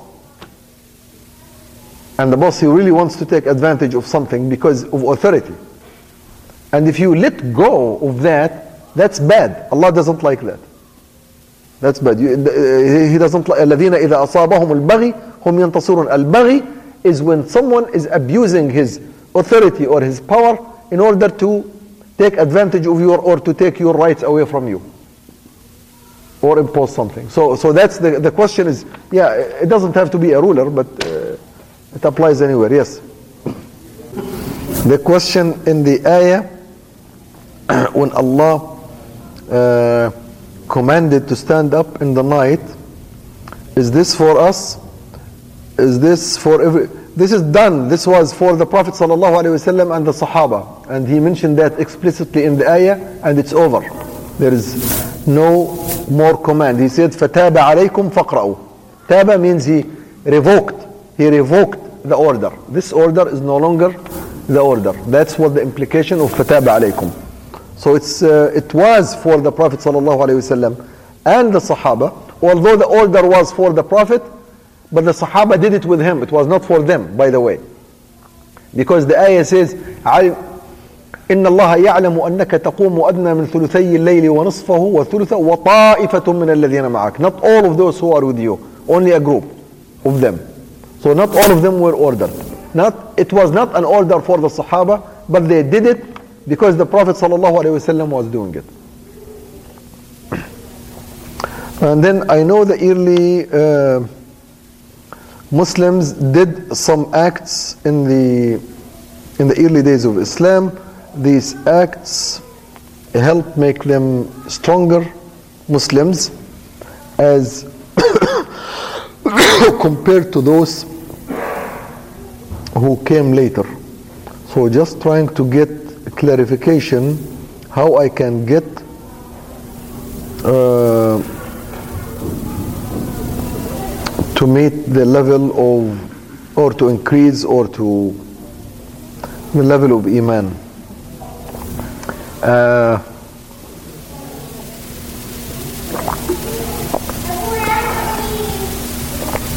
let me see the other question, maybe that will be clear. As a woman here, how can I play a part in the cause towards uh, working towards the Khilafah? I don't want to stand in front of Allah on day of judgment and get asked what I did. Uh, for the second question, probably we'll have a whole uh, a whole session on, on this. I don't want to to uh, just brush this question in the last minute like that, but I know for a woman and for men and for brothers and sisters, there are things which they have to do. There is a method to follow. There are certain acts to be, at least minimum acts to be fulfilled. I hope we can devote one of the sessions for this issue and we'll talk about it at length. And the same thing about the Iman, uh, probably we'll have to address that in, uh, in a more rigorous uh, manner in one of those uh, sessions. But these are both good questions, which I don't like to, uh, to brush them in the last two minutes with, uh, with a few words of answers. These are big topics about Iman. How do I know that my Iman is strong enough and good enough so that I proceed? And the second one, uh, what do I do with this Iman in terms of working for Islam, for the Khilafah, for the Da'wah, for building the Islamic State? So these two questions, we will address them in uh, uh, one or two of those uh, sessions for these topics, inshallah. Thank you for listening to this podcast. Podcasts on current events, Islamic guidance, Quran tafsir, and seerah are available at islampodcasts.com as well as on iTunes. Rate, review, and comment and let us know how we can grow in our knowledge to better serve our community. Please subscribe, share, and tell a friend about islampodcasts.com